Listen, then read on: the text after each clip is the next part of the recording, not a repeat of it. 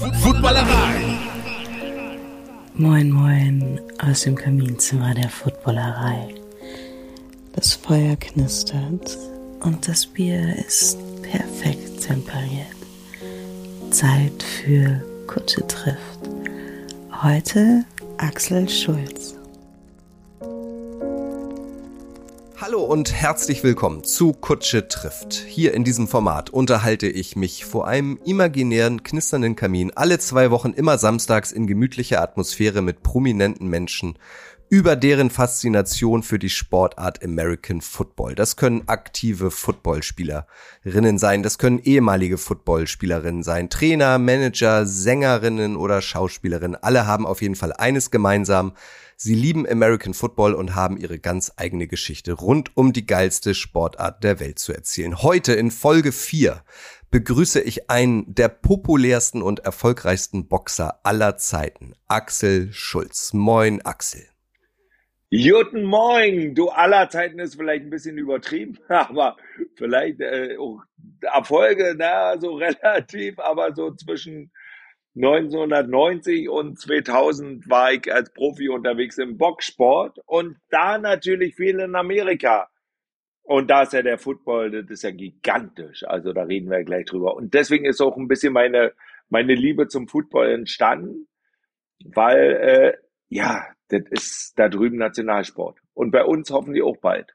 Ja, wir sind auf dem Weg dazu. Darüber werden wir gleich sprechen. Axel, ich freue mich sehr, dass du meine Einladung angenommen hast. Ähm, als allererstes möchte ich dich aber fragen, ob ich dir was zu trinken anbieten darf.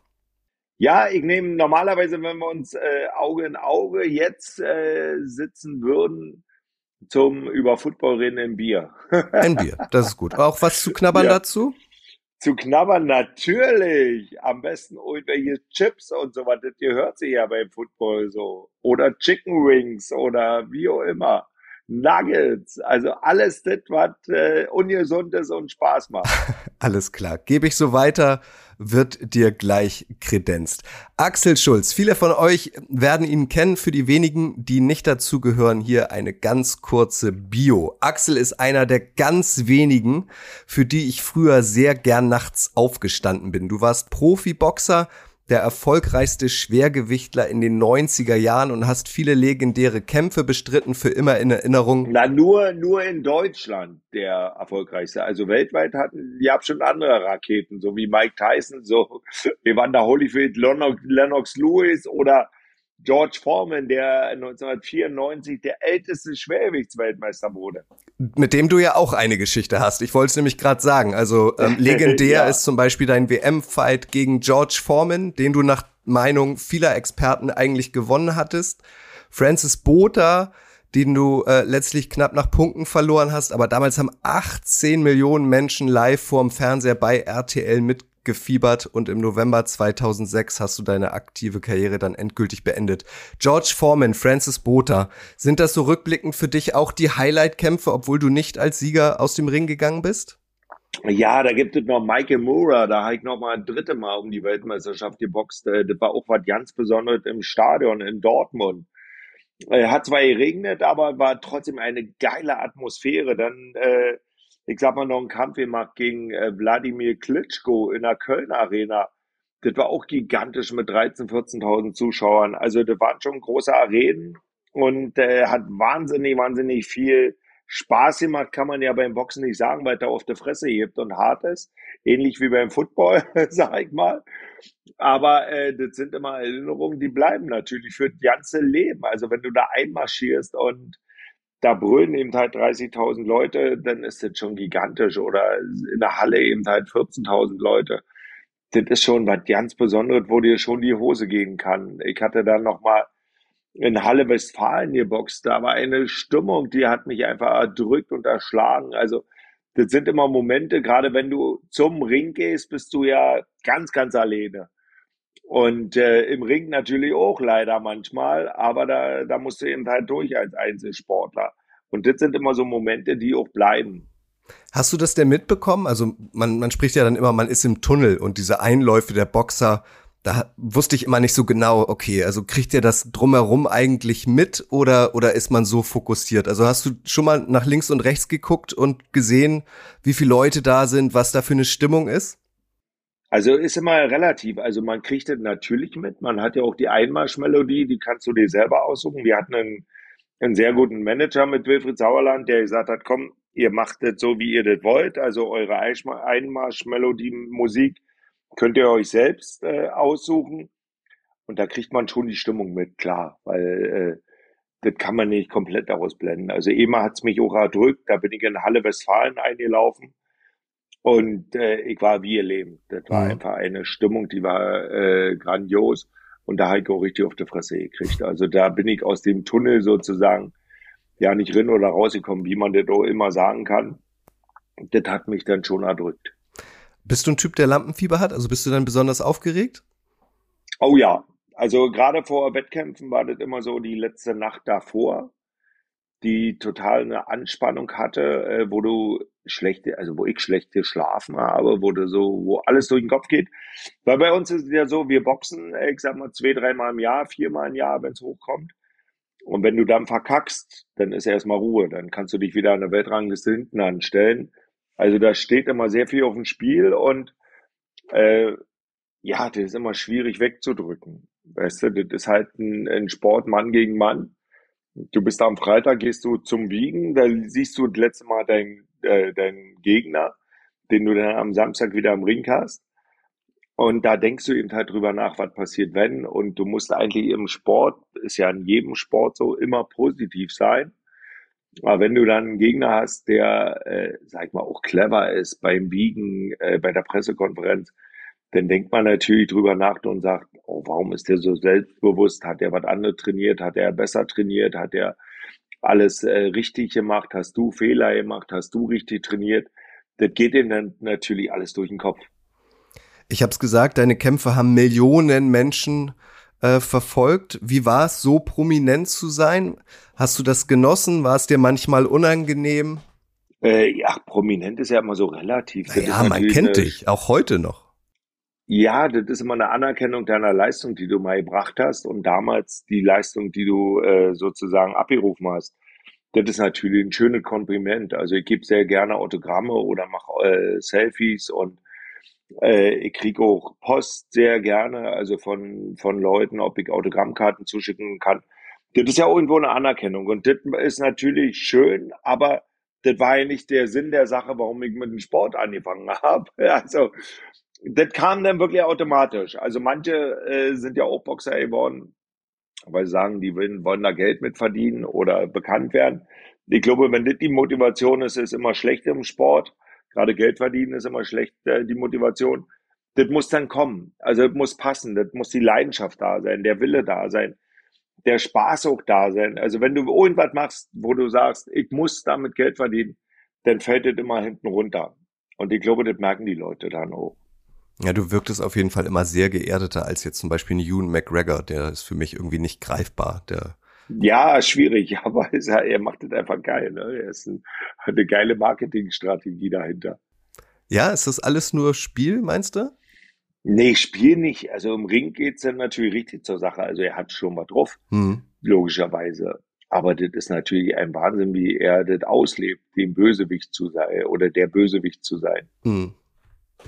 Du hast äh, letztlich drei Weltmeisterschafts- und äh, drei Europameisterschaftskämpfe gemacht, keinen gewonnen. Ist das was, womit du haderst oder sagst du, hey, ich war immerhin dabei, das schafft jetzt auch nicht jeder?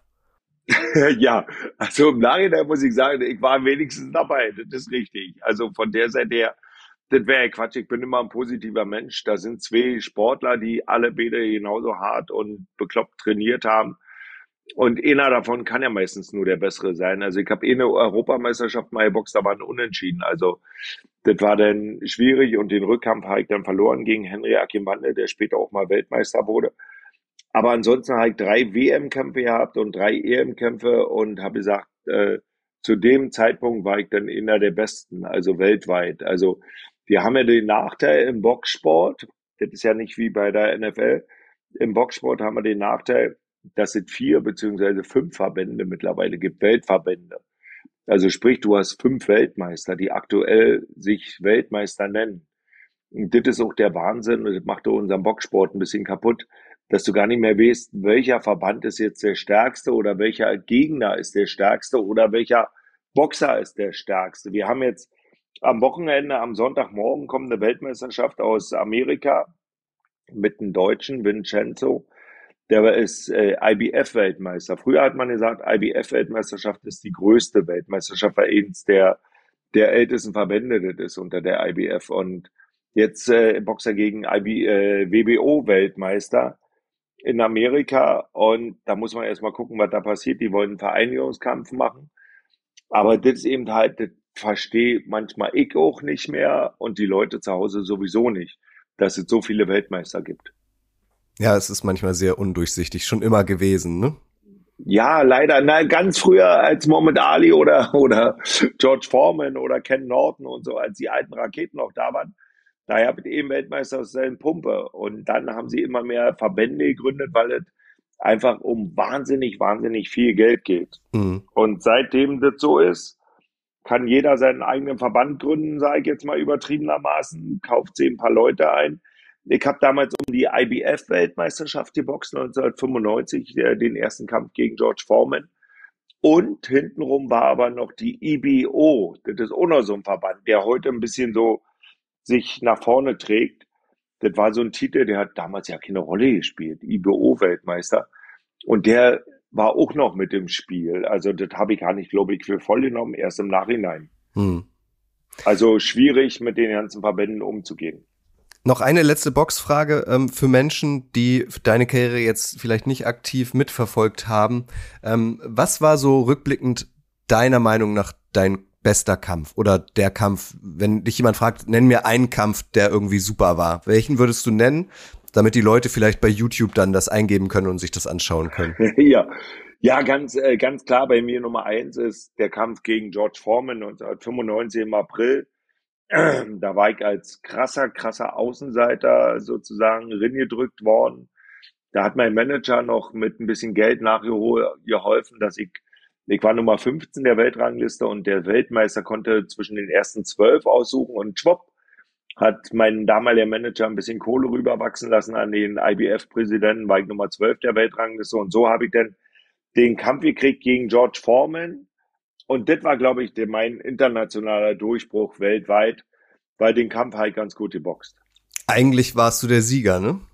Naja, Sieger, äh, das ist immer schwierig, wenn du nach Amerika gehst und äh, den Weltmeister herausforderst da musst du den eigentlich K.O. schlagen. Mhm. Aber das war schwer bei so, bei so Colors wie George Foreman. Und ich war nie der K.O.-Schläger, deswegen haben die mich ja auch ausgesucht. Also, ja, aber du musst da schon, sag mal, ey, ganz klar dominieren, am besten dann K.O. gewinnen. Kommen wir zum American Football. Wir haben einen gemeinsamen ja. Bekannten, Pascal Pommes Hens. Lieben Gruß an dieser Stelle. Äh, den habe ich kontaktiert, weil ich gehört habe, Axel, dass du dich auch für Football und die NFL interessierst. Ähm, du hast dankenswerterweise, nachdem uns Pommes connected hat, direkt zugesagt. Das freut mich sehr. Jetzt sitzt du im Kaminzimmer der Footballerei, weil ich finde das auf so vielen Ebenen spannend. Boxen und American Football sind ja auch zwei Sportarten, die in gewisser Weise Ähnlichkeiten haben. Vielleicht einmal zum Start ganz allgemein. American Football, was macht für dich die Faszination dieser Sportart aus? Also, dass es wirklich ein wahnsinnig, wahnsinnig schnelles Spiel ist, körperbetont ist. Die Regeln, die habe ich äh, manchmal bis heute noch nicht verstanden, weil man da gar nicht durchsieht so richtig obwohl sie einfach sind. Also mit den vier, vier Spielzeiten a 15 Minuten. Also das geht alles relativ, aber äh, die Jungs müssen ja da irgendwelche Yards überwinden, haben vier Versuche, aber das kann, das wisst du ja besser. Da können wir ja nochmal drauf eingehen. Aber dadurch, dass ich in Amerika oft war, war ich dann natürlich auch gerade zum Football auch in den Kneipen drin. Und das kannst du dir nicht vorstellen, was da für eine Stimmung ist. Mhm. Also egal, also ich war meistens in Florida in Kneipen und das war einfach genial, genial. Also ich war mal bei irgendeinem Spiel auch live dabei und das kann man von der Atmosphäre her gar nicht sagen. Aber ich weiß nicht mehr, wann das war und also wo das war. Mhm. Das Spiel, äh, wahrscheinlich so eine kleine Mannschaft nur. Aber das ist einfach genial. Das macht so viel Spaß. Die Leute ziehen dich so mit mit ihrer Stimmung, dass du da wirklich in Schreck gehst. Da war ich sogar in Berlin mal im Stadion, als die Berliner gespielt haben, ja. Football. Und ich war äh, bei den Berlinern dann auch im Training mal drinne und habe mal zugeguckt. Mann, da sind schon ein paar Klopper bei, die können auch Boxer werden. Und deswegen gibt's da wirklich viele Gemeinsamkeiten. Nimm uns einmal mit in deine Kneipenerfahrung in Florida. Das heißt, ähm, so eine Kneipe gibt's ja irgendwie gar nicht so richtig in den USA. Wahrscheinlich war es nee, irgendein Sportspub, große, große ne? Pubs, genau, in Sportbars, ja. Genau, und da seid ihr eingekehrt ähm, und auf dem Bildschirm, da sind ja dann auch immer gleich 200 Aber Bildschirme gefühlt, lief Football ja. und die Stimmung war super, ja? Genau, das ist einfach gigantisch gut. Also das muss man einfach sagen. Weil du kommst da rein und dann haben wir uns mal einen Spaß gemacht, ob wir umschalten dürfen. Oh, die sind ja alle ausgetickt, ja, aber wir wollten nur Spaß machen mit einer kleinen Truppe. Und das ist einfach, die Stimmung ist einfach genial. Da ist keiner aggressiv, sondern einfach nur voller Power. Und die gehen da richtig mit. Und wie wir gerade gesagt haben zum Anfang, da gibt es Chicken Wings, da gibt's Spare Ribs, da gibt's äh, Bierchen. Also das ist einfach eine tolle Sportatmosphäre, die wirklich total sauber abläuft. Wenn wir jetzt mal Boxen und American Football vergleichen, wie gesagt, ich finde, da gibt es ähm, Anknüpfungspunkte. Ich bin gespannt, ob du das auch so siehst in Bezug auf Training, in Bezug auf Leidenschaft, in Bezug auf man opfert ganz viel, Zweikampfverhalten, Athletik. Ähm, siehst du da Parallelen? Ja, auf jeden Fall. Also komplette Parallelen. Und wenn du siehst, also ich finde ja, alle Sportarten sind eben halt vergleichbar irgendwo wenn es mit der Leidenschaft losgeht, mit dem Willen losgeht, wenn es mit der Bereitschaft, sich zu quälen losgeht. Also da muss man als Sportler wirklich, wenn man oben angekommen ist, bei allen, bei allen den Hut ziehen. Also das macht man nicht nebenbei, dass man sagt, ich mache den Sport nur als Hobby. Dann kommst du da oben nicht an, ob es die NFL ist oder ob es Boxen ist, ob es Fußball ist, ob es welcher Sport da wo immer ist. Da musst du mit Leidenschaft dabei sein und ein bisschen Beklopptheit. Und das ist eben halt das Schöne. Und wie gesagt, ich bin, also früher war ich ja ein bisschen kräftiger mal. Da war so 165, 170 im Bankdrücken mein Rekord. Dann habe ich bei den äh, Berliner Footballer mal zugeguckt. Ich glaube, die drücken 210, 230 in der Bank. Also so, das ist schon gigantisch. Und selbst wenn die nur die, die 100 oder die 10 Yards da rennen müssen, äh, das ist schon, wie die losgehen, wie eine Rakete. Und das ist faszinierend. So ein, äh, so ein Körper so unter, sag mal, unter dem Stresslevel dann äh, an die Geschwindigkeit zu bringen. Du, Ähnlich wie beim Bobfahren sind ja auch so eine Raketen. Definitiv. Die hinten, die Anschieber. Ähm, du warst Schwergewichtler, also ich würde dich jetzt einfach mal zum Beispiel in die Defensive Line beim Football verorten, also diese ja. großen, schweren Jungs, ähm, die dann versuchen. Aber da bin ich dann noch ein Waisenknabe, das ist ja das, das ist ja das Kuriose, ja, also da hast du wirklich, deswegen musste ich ja so staunen, also ich hatte ja das mal gemacht äh, in den 90er Jahren, äh, wo ich in Berlin eben halt war, wo, wo ich beim Training mal zugeguckt habe und da sind ja richtige Raketen dabei, wo du gedacht hast, die könnten auch Boxer sein. ja, und vor allem total ähm, ähm, laufstark. Also die sprinten auch wirklich innerhalb von, von weniger ja. Sekunden. Ja, deswegen meine ich, von wenigen Sekunden auf 100 zu gehen. Ja. Das ist schon so ein, so ein äh, wenn man das äh, vergleichen kann, hier so ein kleiner Ben Johnson. Obwohl Ben Johnson hier der Sprinter, ich glaube, nicht so groß war. Aber da sind schon ein paar Keulen bei, die auf die äh, 10 Yards da, die die immer überbrücken müssen glaube ich, da mehr Geschwindigkeit drin gekriegt haben wie Ben Johnson. Und in diese D-Liner, da gibt's ja quasi auch Zweikämpfe Mann gegen Mann. Der eine versucht, den anderen zu stoppen, der andere versucht, um an dem ja. anderen vorbeizukommen, um zum Quarterback zu kommen. Aber ähm, man geht sich, also man, man packt sich, aber man schlägt dann nicht zu. Kannst du dir das vorstellen, also dass man wirklich nur sich gegeneinander drückt, aber ähm, mehr dann eigentlich auch gar nicht regeltechnisch passieren darf? Das ist schon kurios wahrscheinlich, wenn man so viel Aggressivität dann in dem Moment in sich hat, oder? Ja, man peitscht ihn natürlich hoch, aber das ist ja ähnlich wie beim Boxen, wie du vorhin sagtest. Da ist ja wirklich ein Vergleich da. Weil beim Boxen ist es ja genauso, du haust ja auch keinen äh, auf den Hinterkopf oder in die Nieren oder äh, Tiefschläge. Also wir haben ja auch, so wie die Footballer ja auch, äh, so einen Eierschutz drinne. Und da haust du ja keinen mit Absicht mal rein. Also als Box, das passiert schon mal beim Boxen, wenn der Gegner dann einen Schritt zu dicht kommt. Aber man macht eben halt so eine Sache nicht mit Absicht. Mhm. Deswegen ist es eben halt auch wahnsinnig stark in dem Adrenalinpegel eben halt zu bleiben, aber trotzdem nach Regeln zu kämpfen, in Anführungsstrichen. Und das ist ja das, was Sportler auch ausmacht. Wie schwer ist es, sich in dem Moment nicht provozieren zu lassen?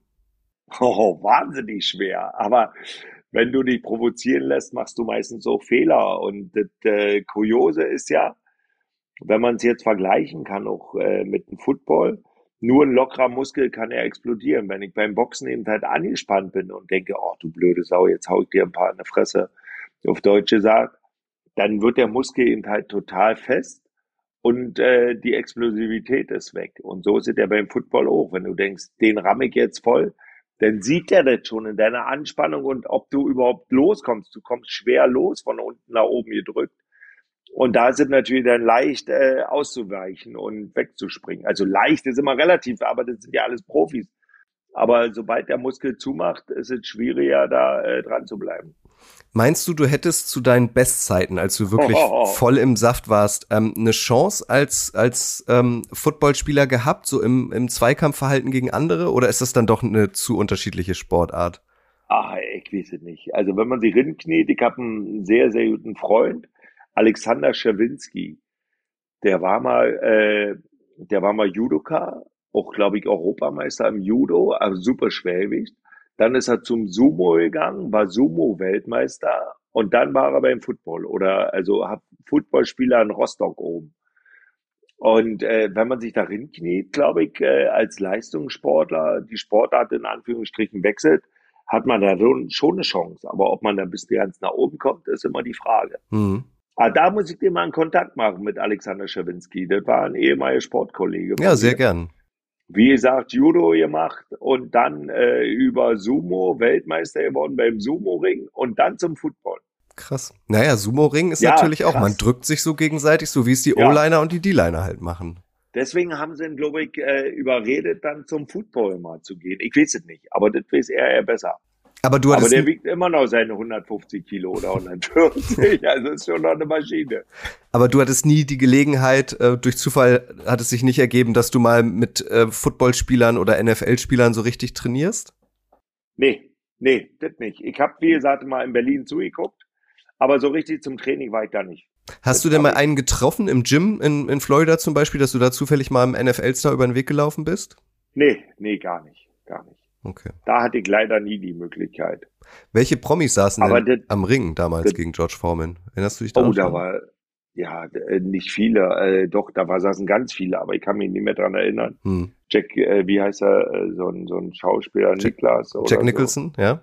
Jack Nicholson, ja, so ein, also ich weiß es nicht mehr. Also Mike Tyson saß, glaube ich, auch am Ring und so was alles. Also war schon eine ziemliche Aufmerksamkeit, aber nicht wegen mir, sondern wegen George Foreman. Ja, aber kann Aber das war egal. Also da war schon ziemlich theaterlos. Also wenn ihr da mal hingucken wollt, sicherlich über YouTube gibt's da ja äh, ein paar Filme. Da kann man das mal sehen und da wird auch der Ring mal eingeblendet. Ich hab noch also am, die am Ring sitzen. Ja. Die ersten Reihen. Ich habe noch eine persönliche Frage, weil du den Namen gerade gesagt hast. Der Typ fasziniert mich. Was ist Mike Tyson eigentlich für ein Typ? Hast du den mal wirklich irgendwie länger getroffen, dich mit dem ähm, ausgetauscht oder sogar vielleicht zusammen trainiert oder hattet ihr nie Kontakt so oder Verknüpfungspunkte so richtig? Äh, doch, hat man mal. Ich hatte sogar zweimal das Angebot, gegen Mike zu kämpfen. Mhm. Und äh, einmal ist er dann in den Knast gekommen wegen der Vergewaltigung. Mhm. Was da war, und da habe ich mich ein bisschen geärgert, muss ich sagen, weil das war so auf meinem Höhepunkt äh, meiner Karriere in den 90er Jahren.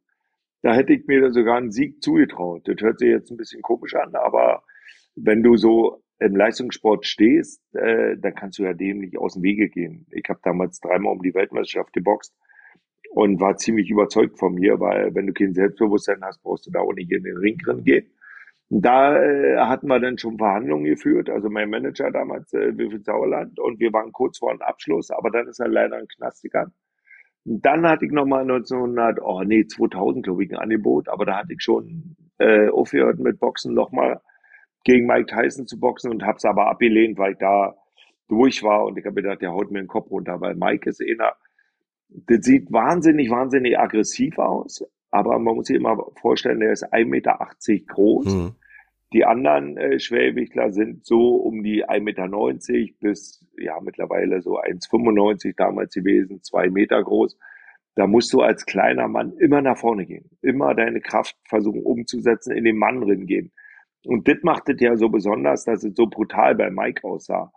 Und dann hatte ich noch mal ein Angebot, äh, über acht, acht Runden, zwei Minuten gegen ihn zu boxen. Der hat ja nochmal äh, mit 52 angefangen, so ein, so ein, so ein bisschen so ein Showboxen zu machen. Da hat er sich dann Roy Jones Jr. ausgesucht. Ah, ich hatte eine geile, geile Geschichte über, da, da hat er Box in Dänemark gegen Brian Nielsen, glaube ich.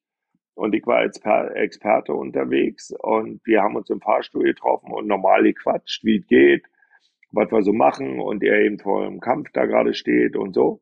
Und dann auf einmal geht die, die Fahrstuhltür auf, die ganzen Journalisten stehen davor und dann auf einmal beschimpft er mich. Ja, also Aha. kommen wir boxen gegeneinander und wir sehen was. Und wo ich gedacht habe, was ist mit dem nicht richtig? Ja, also da siehst du auch, dass viel, viel Show drumherum hm. gemacht wird oder gemacht werden muss, um da eine Aufmerksamkeit zu kriegen. Aber für mich einer der genialsten Boxer der damaligen Zeit und heute natürlich immer noch ein Phänomen.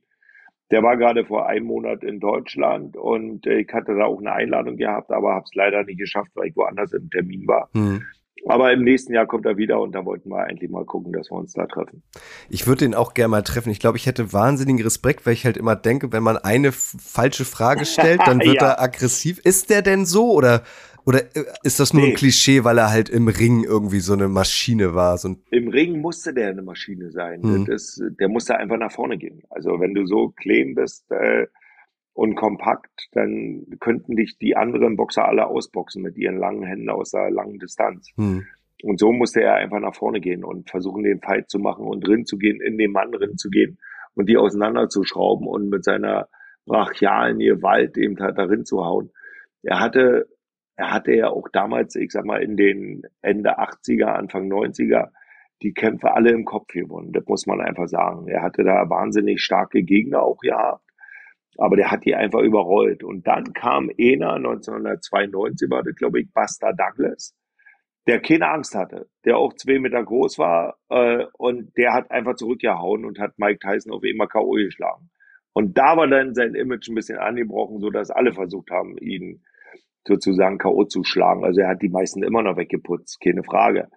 Aber da wusste man, okay, er ist äh, besiegbar und er, äh, er ist so verletzbar. Mhm. Und das hat Buster Douglas dann gemacht. Buster Douglas ist dann Weltmeister geworden gegen Mike Tyson. Hat, glaube ich, noch irgendeinen Kampf gemacht und äh, lässt sich jetzt gut auf irgendeiner Bahama-Insel.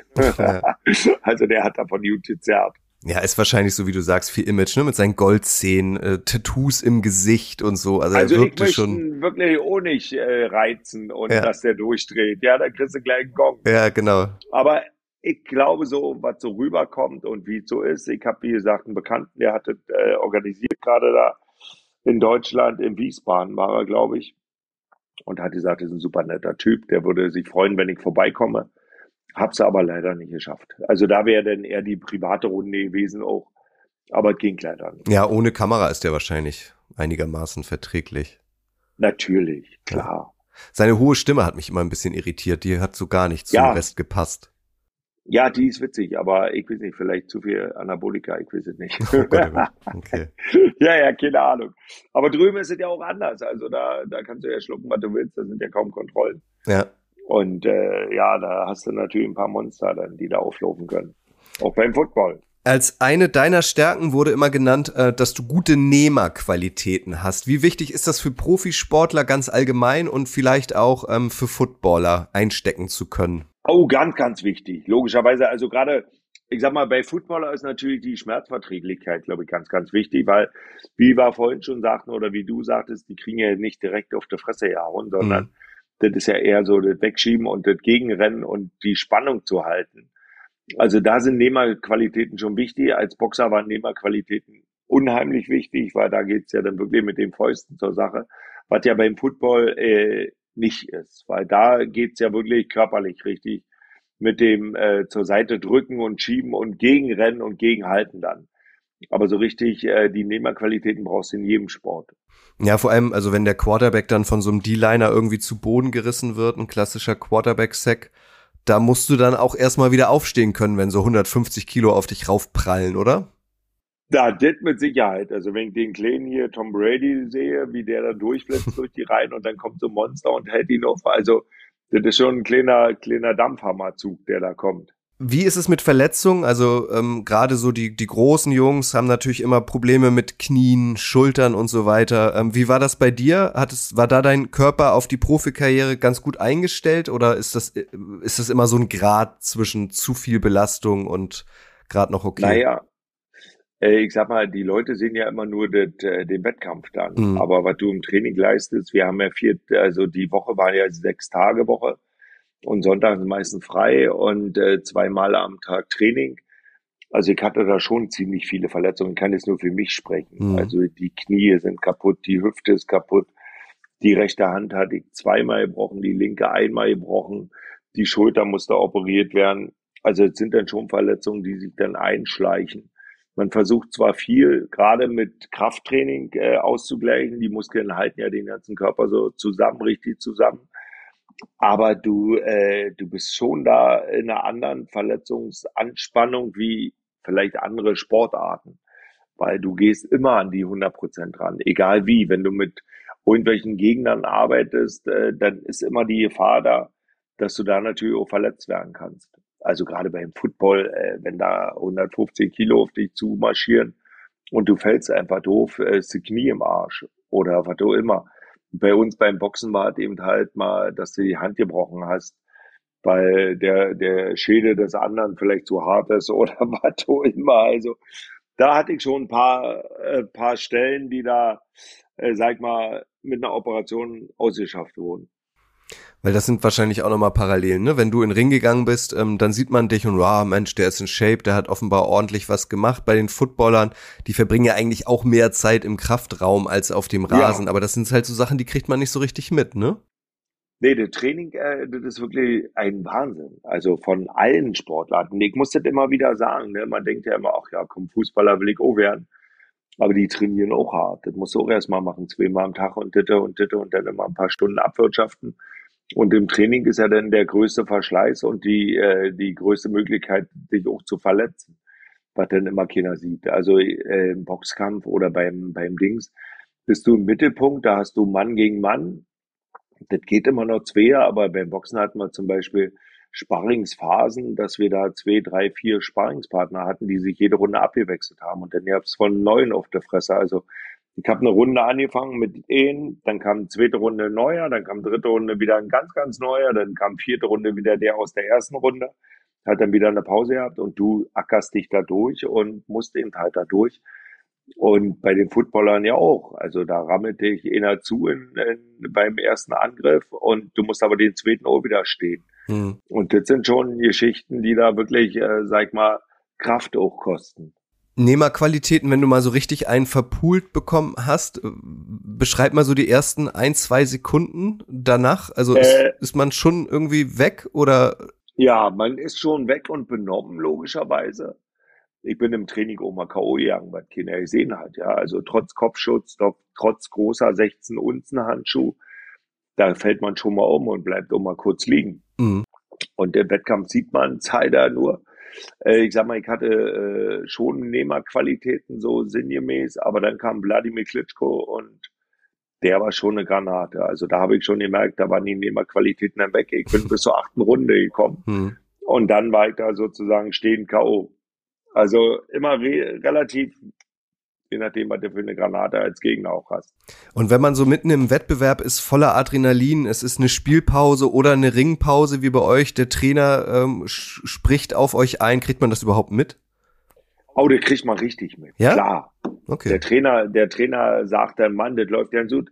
Ein guter Trainer war bei uns jedenfalls einer, der höchstens zwei Sachen äh, beanstandet hat oder gesagt hat. Also drei, vier kriegst du gar nicht mehr mit. Du kommst mit einem Puls von über 200 in die Ecke rein setzt dich hin und bist eigentlich nur am Durchschniefen und, und atmen und machen und tun. Und du hast ja nur eine Minute Zeit, sag ich mal, dir was mit, mitzugeben. Also der Gong kommt, dann brauchst du nochmal fünf Sekunden, sechs Sekunden bis zur Ecke, setzt dich hin. Dann macht der Trainer, äh, dass er erstmal Luft kriegst, ein bisschen Wasser kriegst und dann fängt er eigentlich an zu reden. Sagt dir zwei Sachen, das ist das Maximale, weil eine Sache ist besser. Wenn er sagt, geh mal rechts rum, damit weichst du die rechte Hand, die Schlaghand ein bisschen aus, machst die ein bisschen weiter. Und so Sachen, das reicht dann. Ein guter Trainer macht wirklich bloß ein, zwei Hinweise, weil ansonsten drehst du durch, das kannst du alles gar nicht umsetzen. Und ich glaube, das ist ähnlich auch wie beim Football, wie beim Fußball, wie bei allen. Wenn du da die Leute überforderst und zehn Sachen da beanstandest, die du da hast, dann ist es, glaube ich, wahnsinnig schwierig. Also du hast immer einen, ich sag mal, den, den Leitspieler oder den, den Mannschafts, äh, wie heißt der, Kapitän, mhm. dem, den du vollquatschen kannst und sagen kannst, äh, versuch mal so und so und so.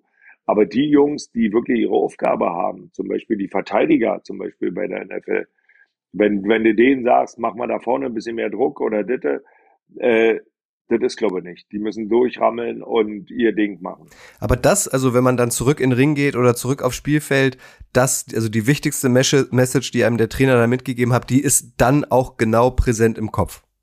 Genau, aber nur eine. Ja, eine oder zwei. Okay. Also mehr kriegst du einfach nicht verarbeitet. Ja. Und bei uns Boxern sowieso nicht, weil äh, das, das geht nicht, wenn du da rinrammelst, äh, wie ich gerade sagte, dann wird ja vor zehn Sekunden, bevor die, die Dings dann losgeht, also müsste er schon wieder aufstehen und so was, dass dann wirklich der Gong kommt. Also du hast ja da wirklich bloß 20, 30 Sekunden Zeit, um äh, den Schützling da voll zu quatschen. Mhm. Und meistens kriegt er äh, über 200 gar nicht mehr so viel mit.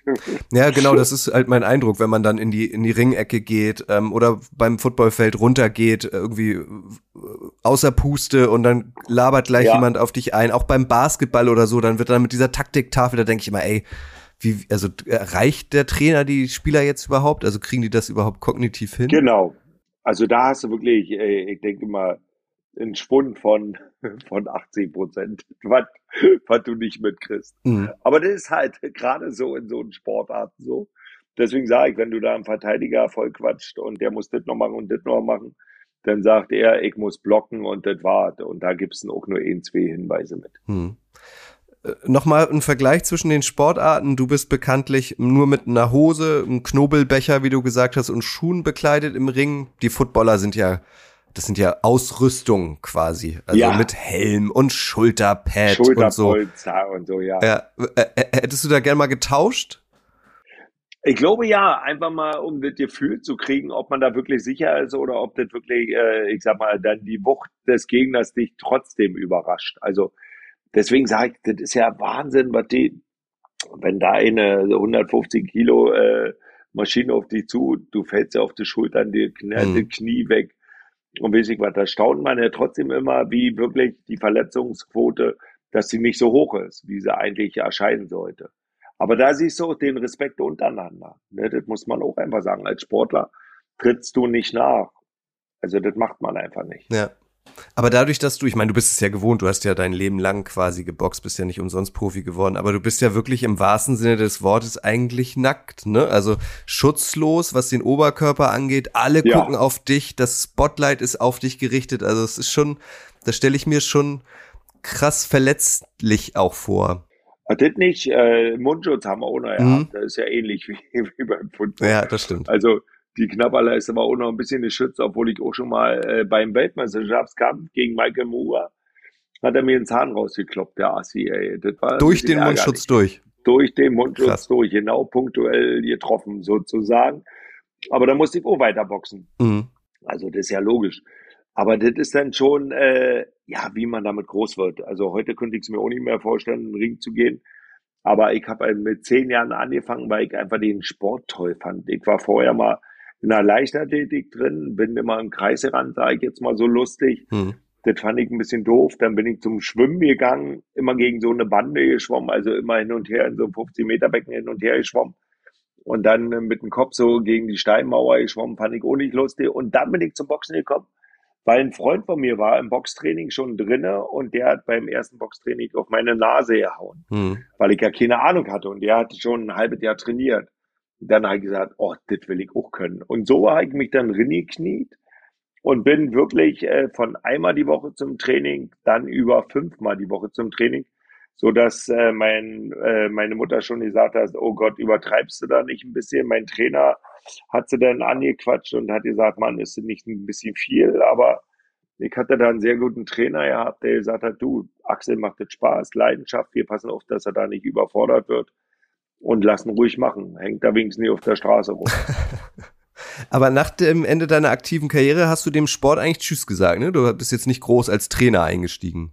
Zum Beispiel. Nee, als Trainer konnte ich mir nie vorstellen, weil sich die ganze Trainerlandschaft sehr geändert hat im Boxen. Also mein Trainer hat mich beschimpft ohne, ohne Ende. Und hat gesagt, hau mal rein, du haust ja wie eine Pussy und weiß ich was. Also so richtig so, äh, wo du denkst, oh, was erzählt der da für einen Scheiß? Und dann hast du eben halt noch mehr gegeben als die 100 Prozent, wenn es möglich war. Mhm. Aber wenn du das heute sagen würdest zu Sportlern, na, die gehen da gleich zu ihrer Mutter oder die gehen gleich an eine Presse ran und sagt, der hat so und so mich beschimpft.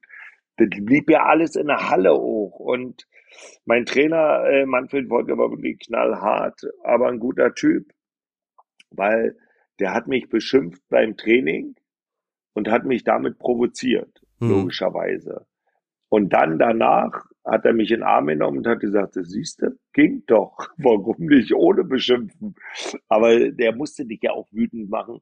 Und wenn du das heute siehst, die heutige Generation sozusagen, dann darfst du ja keinen mehr beschimpfen. Ja. Die erzählen das ja gleich irgendwo und dann musst du halt äh, fertig gemacht. Ja, so klassische Psychospielchen eigentlich, ne? Die musst du machen, hm. klar. Wenn du, wenn du äh, da im Ring äh, dein Mann stehen willst. Und da kommen ja auch, bei, bei mir gab es mal einen Gegner, äh, der hat ins Ohr gequatscht, du haust ja wie ein Mädchen und so was alles. Wo du denkst, der will dich wütend machen und dadurch wird dir aber dich vorhin zum Anfang sagte, der Muskel eben halt fest, du willst unbedingt auf der Fresse hauen.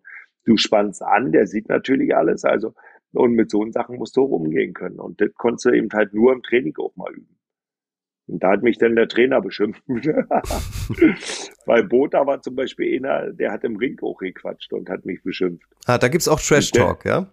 Natürlich, hm. natürlich. Das Was erzählt er dir dann dazu. so? Na, dass ich haue wie Mädchen, kann er mehr hauen und da haut er mal härter und so was alles und da bist du auf tausend. Ah, das stelle ich mir wahnsinnig schwer vor, sich da dann nicht provozieren zu lassen. Lernt man, kann man das lernen? Nein, dadurch, dass der Trainer dich im Training auch mal beschimpfen muss, dass du eben halt äh, wie eine Lusche bist. Mhm. Das sind eben halt so eine Sachen, die auch äh, da eben halt eine große Rolle spielen. Also die Psyche ist da ganz, ganz wichtig im Leistungssport. Ja, weil das finde ich auch wieder irgendwie eine, eine, eine gute Parallele zwischen beiden Sportarten. Man sieht weder beim Boxen noch beim Football, dass es dann so außer der Reihe irgendwie mal zu, zu einer Rudelbildung kommt oder ähm, dass es jetzt so Scharmützel zwischen, zwischen einzelnen Sportlern kommt. Kann man es lernen, sich nicht provozieren zu lassen? Das kann man, das sollte man noch lernen, gerade als Leistungssportler. Ich glaube, das ist ganz, ganz wichtig. Wie wird das gelernt? Das ist, naja, was ich gerade sagte, durch eben halt durch einen guten Trainer, der dich da äh, beschimpft hm. und zur Weißglut bringt. Aber genau das will er ja auch erreichen, dass du dich da ein bisschen zurückhältst, weil du musst ja deine Sache im Blick haben und alles, was mit Wut, mit, mit Hass entsteht, ist ja meistens total sinnlos. Du verspannst, die Muskeln werden fest, du wirst langsamer, die Exklusivität ist nicht mehr da. Das sind alles dann so eine Geschichten, die musst du ausgrenzen prozentual gefragt, ähm, wie viel Prozent eines Erfolges im Ring, auf dem Rasen, wo auch immer, ähm, entscheidet sich im Kopf und wie viel tatsächlich über, über Athletik und Kraft? Äh, oh, das ist schwer zu sagen, aber ich bin ja da fast bei, oh man, das sind bestimmt, bestimmt äh, körperlich 60 Prozent und Kopf 40. Also wenn der Kopf nicht stimmt, bist du, bist du durch. Mhm. Also ist schwer, das ist wirklich schwer zu sagen. Ja.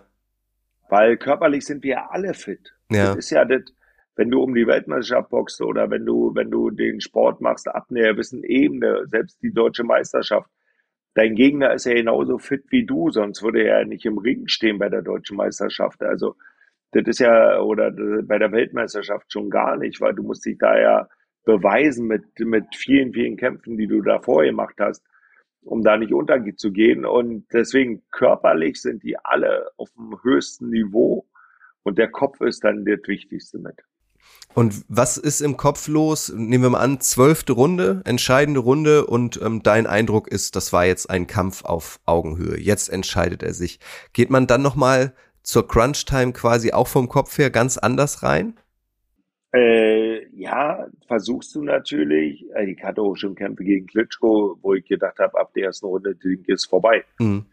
Ich bin immer wieder aufgestanden. Mein Trainer wollte das Handtuch schon schmeißen in der bis ich vierten Runde, fünften Runde, wo ich gesagt habe, nee, ich box weiter, ich schieße das Handtuch wieder raus. Ich bin ja mein eigener Dings. Ich wollte eine Entscheidung einfach haben.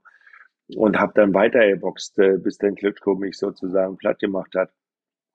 Aber äh, sag mal, so, ein, so, ein, so eine entscheidende Runde nachher Bei dem Gegner ist es ja genauso im Kopf. Also das ist dann auch wieder mehr oder weniger äh, eine ausgeglichene Runde ab einem bestimmten Niveau der, der Kämpfer. Da bekommt man dann aber außenrum gar nichts mehr mit, ne? Spätestens dann.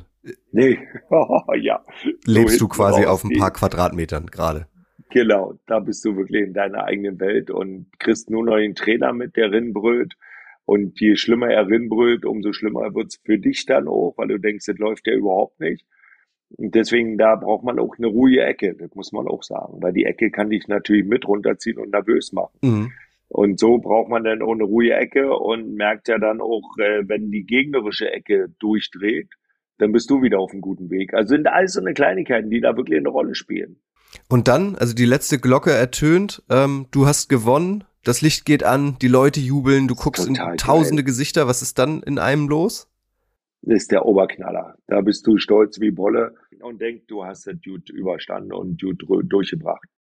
Aber man muss dann auch irgendwie auf dem Höhepunkt äh, der Karriere auch aufpassen, wer was von einem will, ob das tatsächlich nur gut gemeinte Ratschläge oh, und so sind, ja, oder? Ja, die hat man ja, glaube ich, überall im Leben, wenn man da unterwegs ist. Also ich glaube, das, äh, das geht schon alles. Also da musst du dann eben halt ein bisschen Menschenkenntnis haben oder ein bisschen Gefühl haben für mhm. Menschen. Aber aufgeben, weil du sagst, ich habe das Handtuch dann wieder rausgeschmissen aus dem Ring, aufgeben ist eigentlich nicht. Nee, nee, weil das äh, Problem ist ja immer, du, du weißt nicht, was wäre noch gekommen. Mhm. Das ist immer, ich wollte immer eine Entscheidung haben.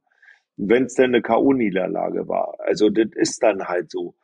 Aber überleg mal, du, du, der Trainer wirft das Handtuch in der dritten Runde und du hättest vielleicht gesagt, oh Gott, hat viel zu früh das Handtuch geworfen. Also du hast zwar auf die Fresse gekriegt, aber vielleicht hat sich der andere überarbeitet. Zum Beispiel bei Klitschko, Wladimir Klitschko hat gegen Ross Purity geboxt, 1998 war das, glaube ich.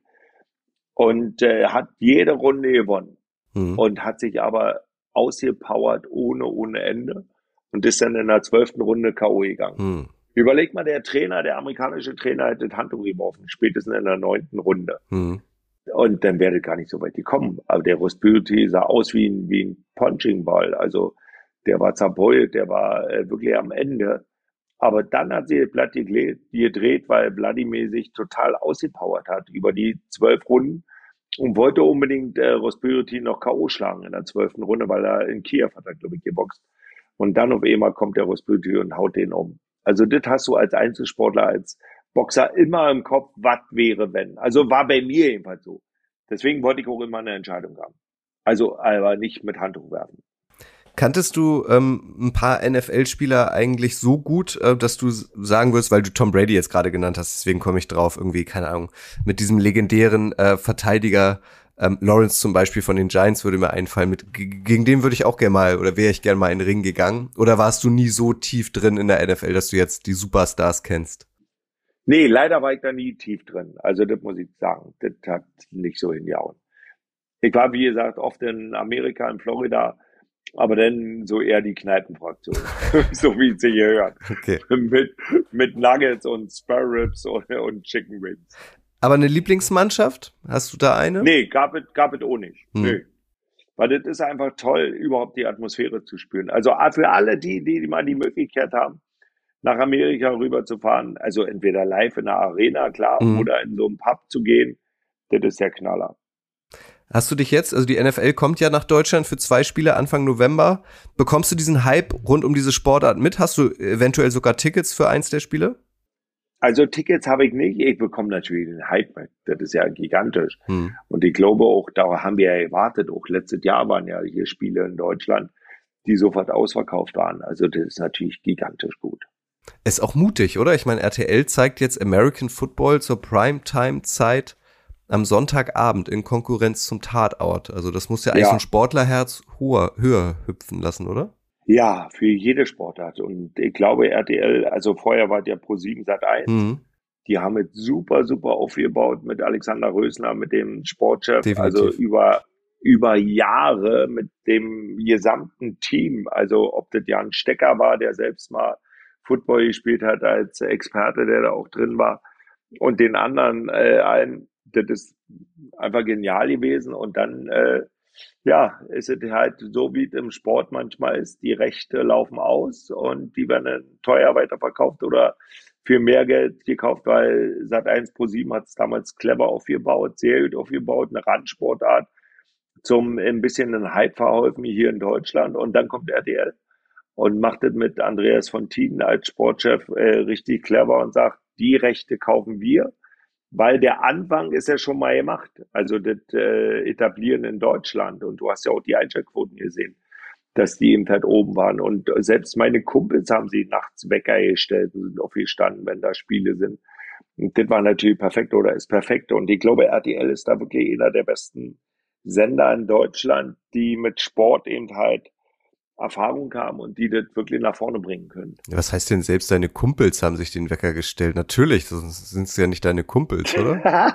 ja, aber ich meine bloß, wo man, wo man so denkt, wow, der guckt das Beste. Mhm. ist total geil. Gibt es einen, den du gern geboxt hättest? Das hat sich aber nie ergeben, außer äh, Mike Tyson. Muss auch nicht aus dem Boxen sein. Kann ja sein, dass du irgendwie noch so ein, so ein Promi hast, nee. den du immer schon mal auf dem Kicker hattest, den du gern mal herausgefordert hättest.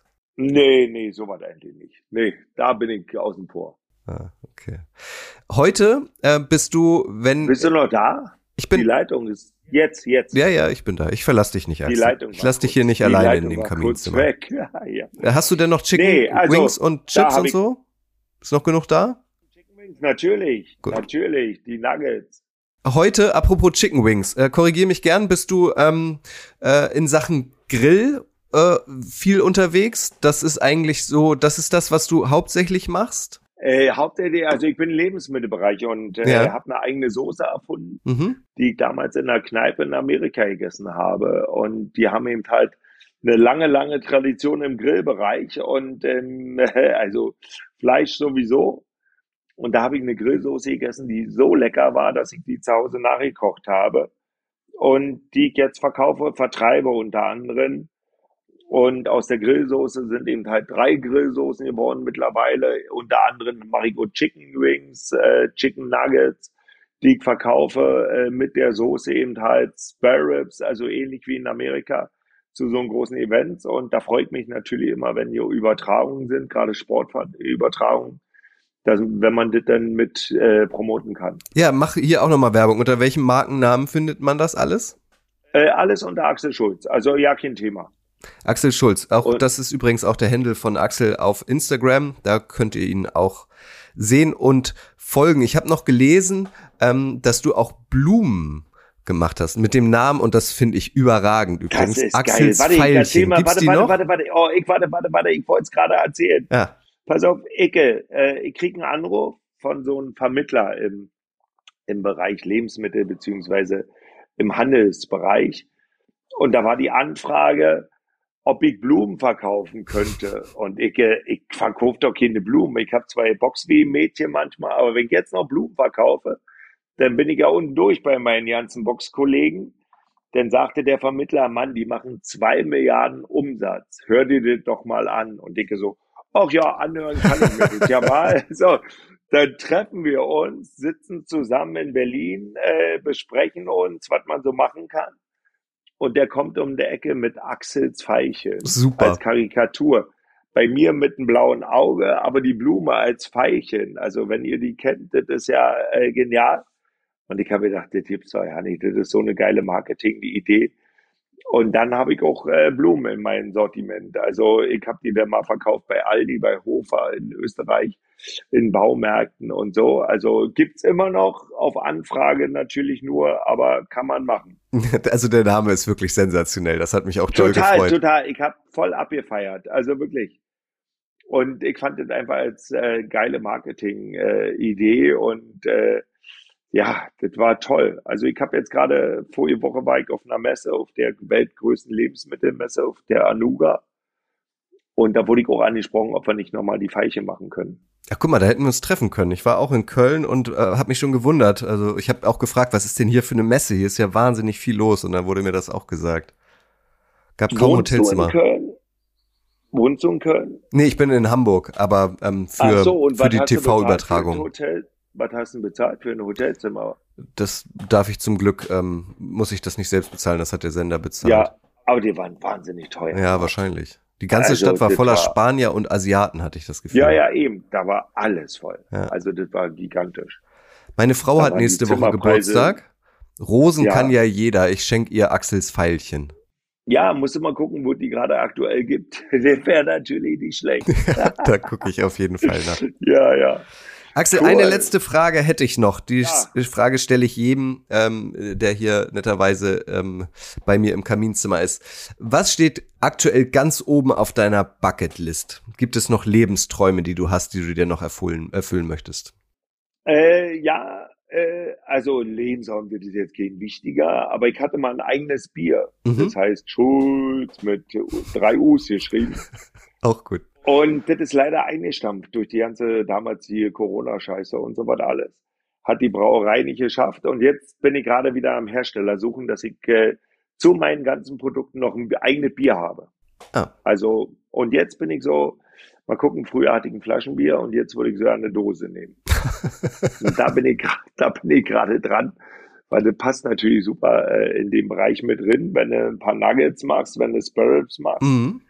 Äh, ein paar Würste machst und sowas, dass man dann beim Grillen eben halt auch ein Bierchen hat. Und das, da bin ich gerade auf der Suche wieder. Also wenn hier Leute zuhören, die irgendwie in der Brauereibranche unterwegs sind, ähm, dann kontaktiert Axel, der ist da auf der Suche. Ja, da bin ich auf der Suche, aber am liebsten Dosenbier. Was ich früher immer total assi fand, Mhm. aber heute in dem Sportbereich immer mehr geht. Ich finde Dosenbier auch völlig legitim. Ich mag Dosenbier Ja, auch gern. eben. Also außer so eine Faxe. Ja, das ist zu viel. Da hast du ja, recht. der Liter ist so viel. Liter Faxe ist zu aber viel. ansonsten bin ich dafür alles offen. Ja. Eigentlich müsstest du doch auch groß ins Tailgating einsteigen beim Football. Das ist ja eine Riesennummer. Wahnsinn. Ja, ja, das ist schon verrückt. Mit Grillen Aber und Bier bist du da eigentlich auch auf der, auf der richtigen Seite. Auf der richtigen Seite, ja, theoretisch. Also alles, was so Sportübertragung betrifft, ist ja immer total toll, Mhm. wenn man da was machen kann. Ich drück die Daumen. Auch das, also ich kaufe Axels Pfeilchen und ich, ich würde auch äh, dein Dosenbier kaufen, auf jeden Fall. ja, cool. Gut. Axel, dann vielen, vielen Dank, dass du dir die Zeit genommen hast. Ich hoffe, du hast dich wohlgefühlt. Ja, sehr, sehr gern. Und ich würde dir später den Kontakt nochmal machen mit Alexander Schawinski, mit meinem alten Ja. Judo, Sumo und Football-Menschen. Ja, gerne, sehr gerne. Das finde ich auch möchtest. total interessant. Ne? Ja, total. Und der müsste gucken oder ob ihr den wollt. Ich würde ihn erstmal fragen, weil ich gebe immer nie ungefragt äh, Telefonnummern raus. Zu Recht. würde ich mal anrufen und vielleicht könnt ihr euch da mal kurz schließen, weil das ist echt ein geiler Typ. Der ist jetzt als Schauspieler unterwegs. Ah ja. Letztens auch im Tatort mitgespielt, glaube ich. Ja, auch ein bewegtes Leben, der Mann. Äh, Total. Ja, ja, geil. Hm. Und ein guter Typ. Ja, das glaube ich.